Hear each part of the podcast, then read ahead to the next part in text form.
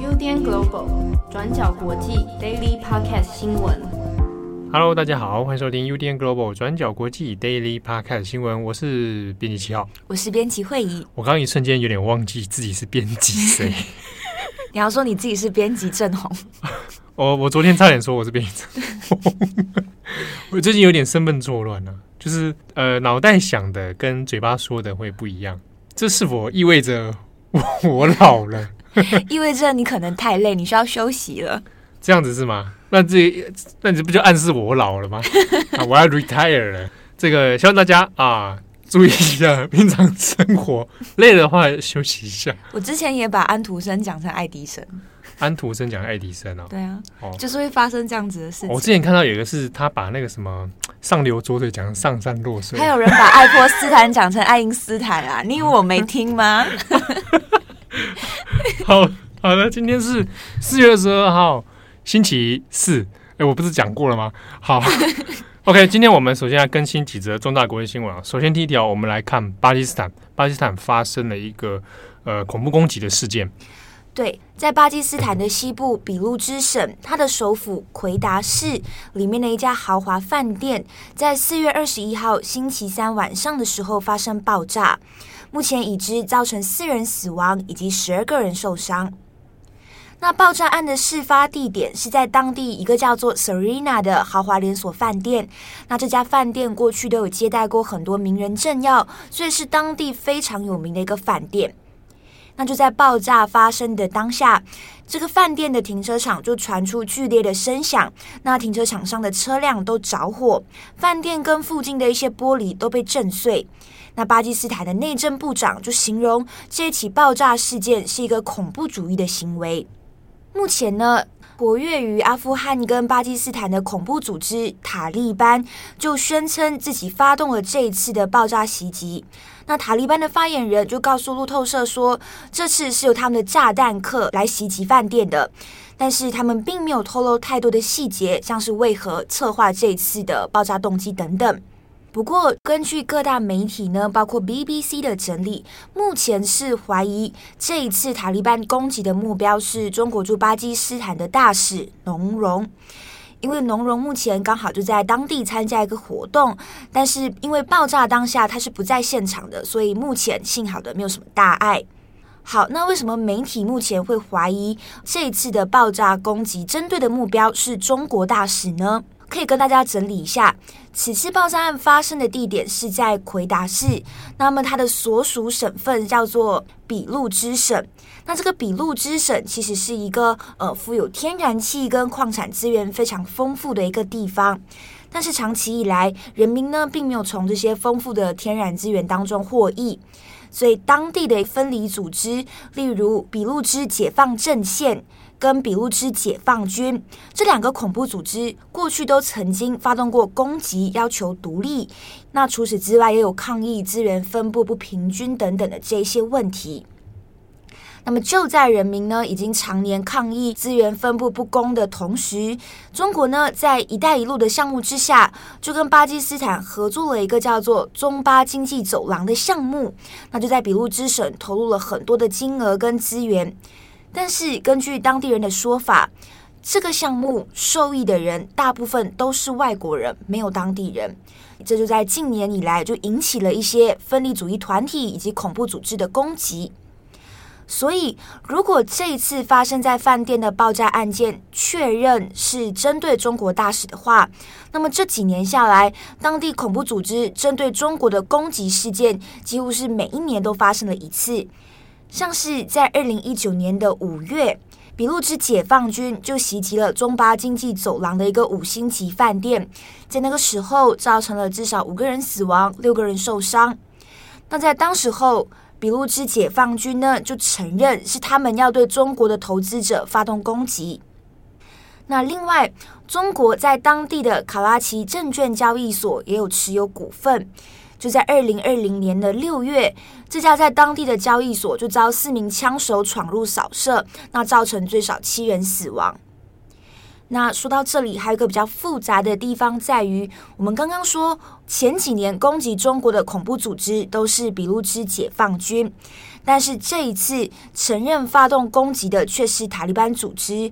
所以为什么这一次是由塔利班组织就是发动攻击？那犯案的动机是否真的是针对中国而来？这一些目前都还是不确定的。那警方也表示，目前一切都还在查证当中。好，这边我补充一个延伸的讯息啊、哦，因为有的人如果有在看中国的相关新闻，或者看中国社群网络上，有时候会看到一种中国用语叫“巴铁”，说巴基斯坦与中国的关系之间是个就是铁杆好朋友啦，铁哥们儿，或者两次儿化音，好，所以叫巴铁这个名词啊。那他们讲说，哎，这个因为中巴之间当然有包含像“一带一路”等等的一些合作啊，所以两国的关系好像有延伸到民间之间的那种。好像是个说巴铁兄弟啊，会有这样的词出现。嗯，但是在过去，像刚刚会议讲到，其实，在过去里面有很多的类恐怖公理事件，是来自于巴，就是巴基斯坦，还有一些其他的，像比如之省解放军啊，就是因为针对“一带一路”的政策上的不满的这种相对剥削啊、压迫等等啊，而发动了攻击。所以，实际上我们在看到中国比较被拿来推波的那种巴铁的印象之下，其实有一些。可能嗯，在中国内内部里面比较没看到的相关新闻了。好的，那下一则我们来看印尼海军的一艘潜舰“神厨号”，那它现在失踪了哦。好，这艘“神厨号”是这个“厨”是锄头的“厨”哦，它是德制的二零九型柴电潜舰。好，那它在二十一号的清晨呢，在巴厘岛北方九十五公里的海域就失去了联系。好，那这艘神厨号，呃，它是从一九八一年开始服役啊，服役时间其实已经蛮长的了哦。那它在失联之前呢，其实是正在准备做一个军事演习哦。那它在下潜到水面底下，那执行鱼雷射击的这样的操演。好，那不过根据印尼海军的相关资料呢，在原本演习的途中哦，本来还是一切正常。好，那这个海军的司令也有亲自来指挥这个大型的海上军演。好，哎，那在这过程里面，其实通报啊、讯号啊等等都没有什么异常状况。那但是呢，在下潜之后，突然发生的这个疑似是遭遇不明原因的全舰断电，哦，整艘潜舰它就断电了。那也有可能因此导致潜舰失去了控制，然后没有办法紧急的浮到海面上。好，那这个中间过程里面，这个拖出就是让海兵可以从里面拖出的这样逃生系统呢，也没有正常运作的样子。好，那现在潜舰，那现在全舰里面包含指挥官在内的总共五十三名水兵，哎，恐怕现在凶多吉少，已经沉入到七百公尺以下的海底了。那现在搜救团队呢，也现在也正在做相关的调查跟搜救。好，那印尼海军方面现在因为已经紧急出动了这个搜救队哈，那包含海空两边哈，其实出动的这个数量也是蛮多的哈，包含海军潜舰还有直升机，但目前看起来还没有一个具体的结果出来哦。好，那现在在海域上面呢，倒是发现了说海上有漂浮一些油渍哦。那如果漂着漂浮油渍的话，有可能就代表说这个潜舰已经是凶多吉少了。那相关的详细细节呢，可以参考转角国际的过去二十四小时哦，我们有文字版的一些细节新闻的报道。好，那在下一则，我们来讲一下纳瓦尔尼，俄罗斯纳瓦尔尼。我们上前几次才讲到他用绝食抗议的方式啊，跟普丁来一决胜负嘛啊。那因为表定时间在当地应该二十一号就要来做这个号召纳瓦尔尼的支持者上到街头来声援。那现在这个结果如何呢？诶，果然真的还不少人上到街头哦。那在莫斯科、在圣彼得堡等等几个重要城市都有人响应，而且根据《卫报》Guardian 的相关报道呢，差不多算起来，全俄罗斯有一百将近一百多个城市都有人出站上街头去。但是到底有多少人，总共多少人这件事情，其实有点难以统计啊。如果我们先看外媒的照片跟影片的话，呃，以莫斯科为例，其实街头街道上面真的是蛮多人的，好，那就是挤得有点水泄不通哦。但是因为俄罗斯警方的策略是会把这些人人群全部用分流的方式，然后就是把你会驱赶，不让你聚集在某一个特定地点。所以在外媒上面有说，其实要算到具体的人数有一点困难，只能用推估的方式。但是大概这个范围抓了出来，以至少有几万人，那甚至有到十几万人之谱啊，这样这么多。那再从一些相片里面也看到，哎，大家会也是举出手机然后，然后点开那个手电筒啊，变成一个手机手机海这样子，然后来声援纳瓦尔尼。那因为纳瓦尔尼他的局势状况让他的健康其实并不乐观，所以。之前医生的研判说，不晓得什么时候有可能就突然之间啊就失去生命迹象，也不无可能。所以这一场号召的声援行动呢，尽管它不是发生在周末，不是发生在假日啊，在一个周中的时间，平日还是有非常多的人响应哦，而且男女老少其实都有。呃，讲一个好玩，就是我在看那个相关照片的时候，有大家会举手机海嘛，嗯。那手机里面有些会有特写，就是他们的手机的样子。其中有一个人手机上面就是那个 Hunter Hunter 猎人，富坚义博猎人的那个图案在上面。为什么？呃，可能就是动漫迷吧。嗯、呃，而且 这是这很多啦。然后俄罗斯蛮多的啦，一些小趣事。小趣事，对对对。然后其实因为那那样的人通常是年轻人啊，我也不知道看看 Hunter Hunter 可能有点年纪，但是现在像其实还有很多老人。所以老中青三代其实都有很多站上街头去声援。那你可以知道，就在俄罗斯国内的社会气氛里面，对于普丁的不满的程度，其实是有累积的，累积到不少的哦。好，可是当然警察没有办法放任啊，就俄罗斯警察的角度，没办法放任这样的状况。但是在聚集人潮示威，在聚集的时候呢，呃，其实也没有很激烈的冲撞跟逮捕了，但通常都是在他们在散场的时候。好，会做一些零星的开始捕抓哦，捕捉的这个行动。那截至目前为止哦，我们在做这个 daily，目前为止呢，美联社的统计是至少已知有一千五百多人是被捕的。好，那但因为整体来说，它人数其实参与的示威的人数很多，所以现在看起来不知道后续还会到什么样的情况。好，那因为俄罗斯现在因为诶，其实国内外之间的事情蛮多了，除了国内有纳瓦尔尼的。事情之外呢，他现在又面临还有乌克兰等等的问题哦，那还有欧盟跟美国之间的外交角力，算是这个蜡烛在多头烧。那现在呢，呃，根据当地俄罗斯相关的新闻的说法，不比较针对的是纳瓦尔尼的团队组织在做大规模的逮捕行动，就是还有个纳瓦尔尼的反贪腐工作小组啊，那主要是针对干部们的来做逮捕。好，那后续情况如果还有一些新的进度的话呢，会在 Daily Podcast 上面跟大家来更新。好，那以上就是跟大家更新的几则新闻。然后今天在录音的这一天，四月二十二号也是世界地球日。世界地球日啊，如果有上 Google 的话，可能 Google 的那个首页已经改了吧？我是因为这个才知道的，才记起来这件事情。对对，我其实应该搞不好也不会记起来，明年看到 Google 才会想起来。今年那个世界地球日的主题叫做“修复地球”。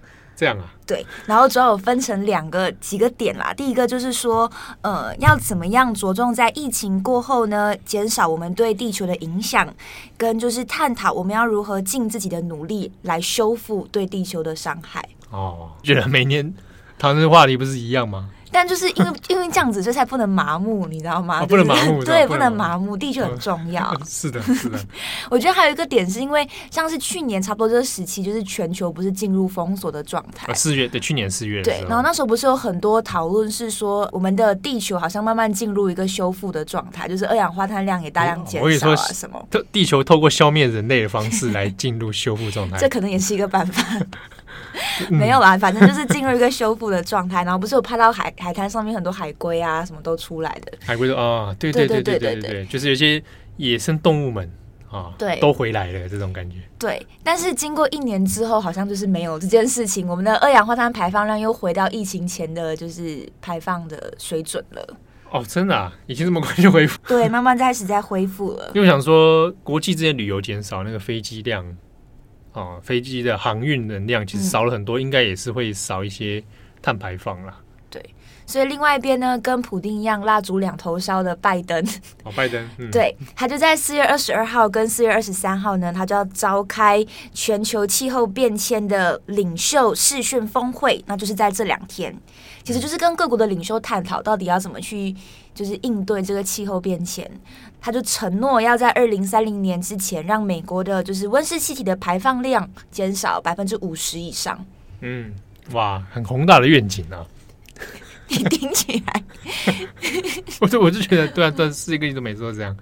不知道气候少女会不会被邀请啊？是不是？但那个是领袖领袖峰会，所以不确定。我们还能叫她气候少女吗？她已经成年了，成年可以叫少女吗？其实好像也不用特地给他一个什么封号。我也这么觉得，因为他就是可以以他的那个，因为被他在中文语境里面都常常会加加一个那种。名词啊，对啊，就是少女什么的，我觉得好像也没有也没有必要。对，而且人也是会长大，会不一样。对啊。